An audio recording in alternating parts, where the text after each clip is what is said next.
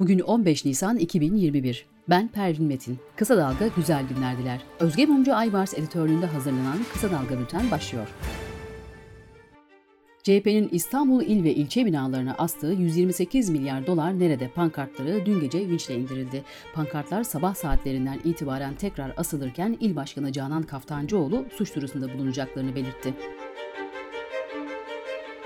CHP Genel Başkanı Kemal Kılıçdaroğlu 128 milyar dolar nerede pankartlarının indirilmesiyle ilgili Cumhurbaşkanı Erdoğan'a gece yarısı vinçlerin yetmemiş özel harekat polislerini baskına göndermişsin diye tepki gösterdi.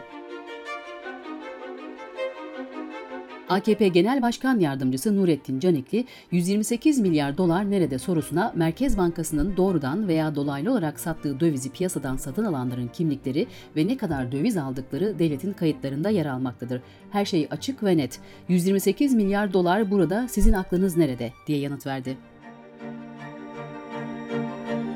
İyi Parti Genel Başkanı Meral Akşener, CHP lideri Kılıçdaroğlu'nun Cumhurbaşkanlığına adaylığını koyabileceği açıklamasını bir sakınca yok sözleriyle değerlendirdi.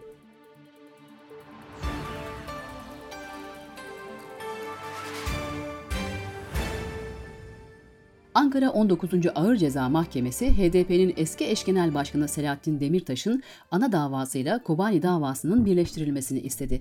Duruşmaya Segbis'le katılan Demirtaş, hakimlere en azından bir kere hukuka uygun davranmanızı beklerdim, dedi. NASA'nın başlattığı Dünya Turnuvası adlı yarışmada 32 fotoğraf arasında bulunan astronot Kate Robinson'ın çektiği Van Gölü fotoğrafı birinci oldu. Covid-19 haberleriyle devam ediyoruz.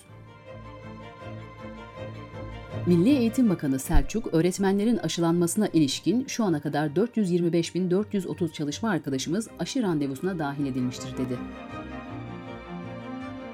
Fransa Başbakanı, Fransa'nın ilk olarak Brezilya'da tespit edilen bir koronavirüs mutasyonunun yayılmasını önlemek adına Brezilya ile tüm uçuşların askıya alındığını belirtti.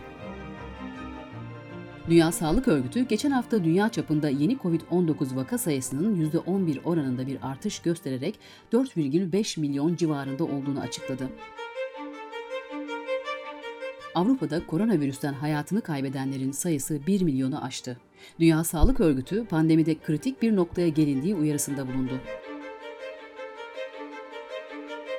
Econix araştırma şirketinin yayınladığı COVID-19 pandemisi ilk yıl değerlendirmesi raporuna göre Türkiye nüfusunun %33.78'i COVID-19'a karşı bağışıklık kazandı. Sırada ekonomi haberleri var. CHP Genel Başkan Yardımcısı Ağbaba, TÜİK'in açıkladığı işsizlik verilerini her saat başı 347 insan işsiz kaldı. Türkiye 3. kapanmaya yaklaşık 11 milyon işsizle giriyor sözleriyle değerlendirdi. Maden ve Petrol İşleri Genel Müdürlüğü'nün ihaleye çıkardığı 606 adet maden sahası ihalesi çevre örgütleri tarafından yargıya taşındı. Diskin hesaplamalarına göre işsizlik sigortası fonunun varlığı Mart ayı itibariyle 91.3 milyar liraya düştü. Turizmciler Rusya'nın uçuşları askıya almasının sezonun açılmasını erteleyeceğini belirterek yasak en az 500 bin turist kaybına mal olacak diyor dış politika ve dünyadan gelişmelerle devam ediyoruz. Dışişleri Bakanı Mevlüt Çavuşoğlu, Rusya'nın Türkiye ile uçuşları sınırlamasına yönelik kararın arkasında siyasi bir gerekçe görmüyorum dedi. ABD'nin Minnesota eyaletinde 20 yaşındaki Dante Wright'ı vurarak öldüren Kim Potter isimli polis ile Wright'ın ölümünün kaza olduğunu ileri süren polis şefi istifa etti.